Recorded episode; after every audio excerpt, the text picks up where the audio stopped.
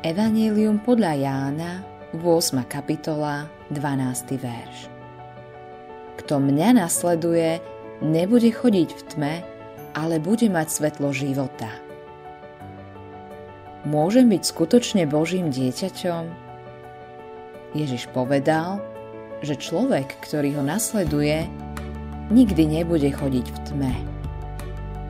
Je pravda, že nie vždy kráčam v tme, ale aj tak musím priznať, že z času na čas je tma okolo mňa.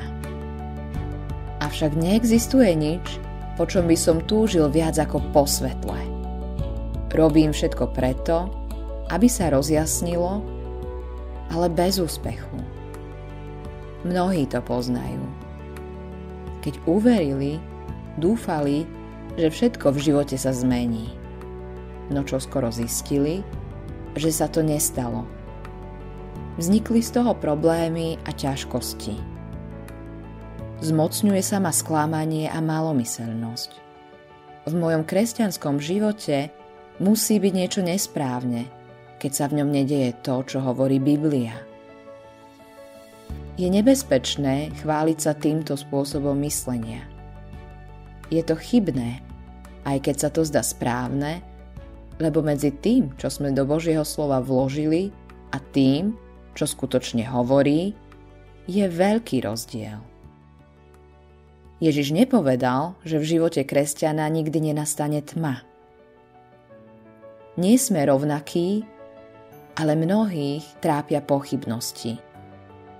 Znova sa spoznávajú v slovách z Dávidovho žalmu 139, 11. verša nech ma aspoň tma pritlačí a nech je noc svetlom vôkol mňa. Ak čítaš, čo napísali kresťania, nachádzaš to isté. Ich cesta životom nebola ľahká.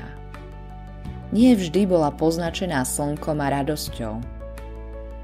Poznali trpkú vnútornú bolesť.